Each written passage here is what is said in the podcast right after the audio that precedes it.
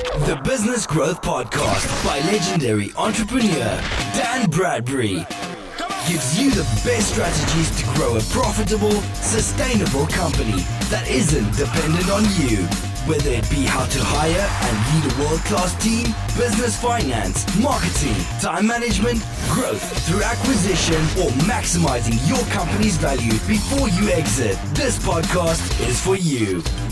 And now, your host for the Business Growth Podcast, Dan Bradbury. Hello and welcome to this week's episode of Dan Bradbury's podcast. Um, first question we're coming up with is from Heather. Dan, how do I decide where to invest to get the fastest growth in my business? It's a good, good question, Heather. And um, contrary to what my friend Lisa might tell you, um, uh, the quote, if you're the smartest person in the room, you're in the wrong room, uh, didn't come from her. I actually got it first from uh, my friend Jay Abraham.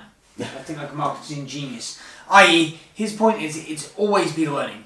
A- and so to answer your question specifically, Heather, I'd say, first of all, grow what?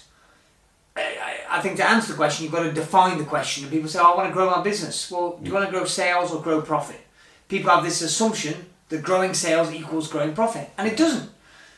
Uh, Chances are, if you're watching this video, if you've been in business five years, uh, but certainly if you've been in business ten, you've had a year when your revenue's gone up but your profit's gone down, right? And most people that have been in business ten years have had a year where the revenue's gone down and the profit's gone up right? So, so, so that, that it's not necessarily correlated. So the first question is, what are you growing?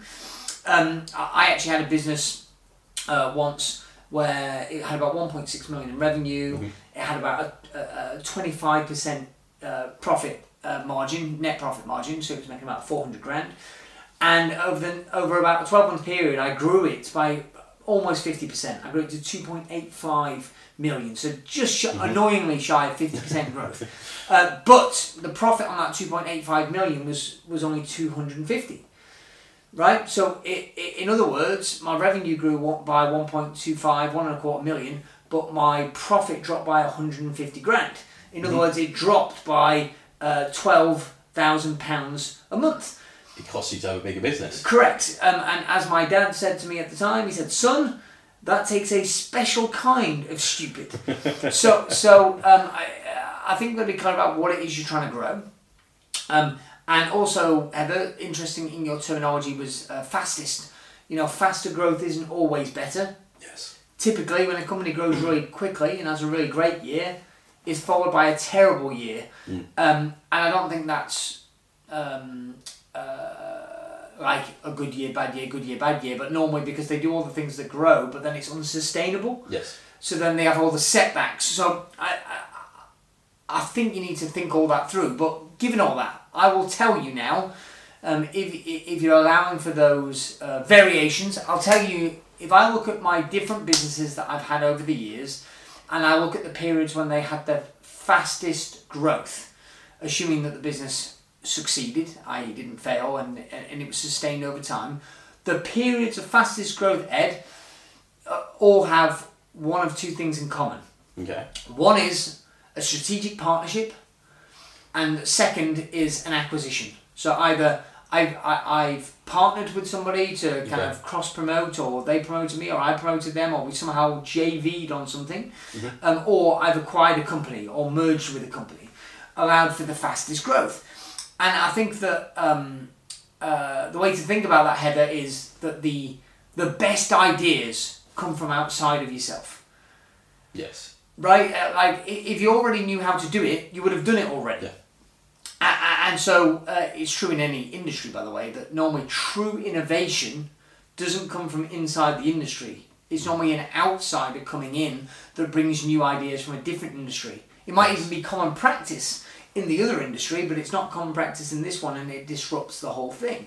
So when I think of periods of not linear growth, but geometric growth, compounded growth, it, it, it's come from an innovation that's normally come from outside myself, right? Which is why I'm a fan of, you know, filling my head with different ideas, you know, success stories. You know, there's Shoe Dog over there. There's uh, the book Maverick. There's the book Tycoon. There's all kinds of books around here um, from great business minds to ideas, stimulus, input, attending events, mastermind programs, mentors. It's all um, uh, inputs because what got you here to where you are now, Heather, won't get you to where you want to be. So, a couple of examples to illustrate the point. In my earliest days in the kind of consulting, teaching, marketing space, I was working with NLP professionals. And my content was good, but I needed to know how do I find more customers? And I said, who has uh, access to the, who's got the largest database of NLP professionals? Uh, and it was somebody uh, called Jamie Smart, who uh, wrote some of the books on this shelf actually, even though he's no longer in the NLP space. Um, and uh, so he's a great author, but at that time he's in, he had a large database. And I went to Jamie and figured out a way that I could help him with his marketing uh, uh, in, in exchange for him promoting my stuff. And at that time, the business I had when I was just starting out, I was in my early 20s, it had maybe 40, 50 customers. Jamie sent out one email, and within 48 hours, I had over 800 new customers buy a product. Massive leverage, and it came from um, a strategic alliance, a partnership, because he knew how to do something that I didn't. He could get me in front of a large number of people.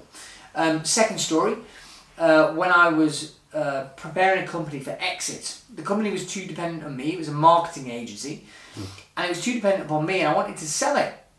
And a mentor said to me, Look, Dan, you're going to really struggle to sell this because it's too dependent upon you. You really need to put an MD in place.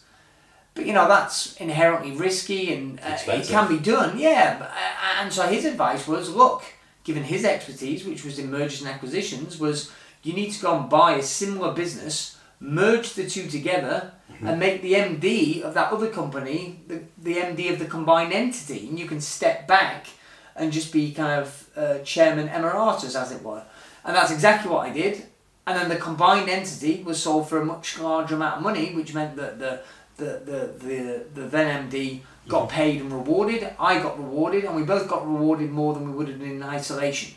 The point was the solution came outside of myself, i.e., the MD was the solution, but the idea, the impetus for getting that comes from outside of myself. You know, that's the advantage of masterminds Of course. quicker speed to solution. How do you get around the smartest business minds possible?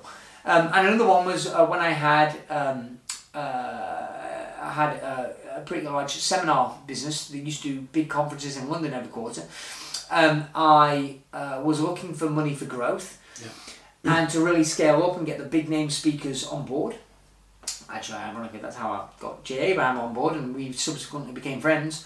Was uh, I went to an American software company that was looking for penetration for that market, and they had the money. So in effect, they sponsored the events, which gave us the capital to grow. The events were bigger and better. They got promoted. They sold their software, and I got all the other benefits of uh, from the ticket sales and the customers from that business.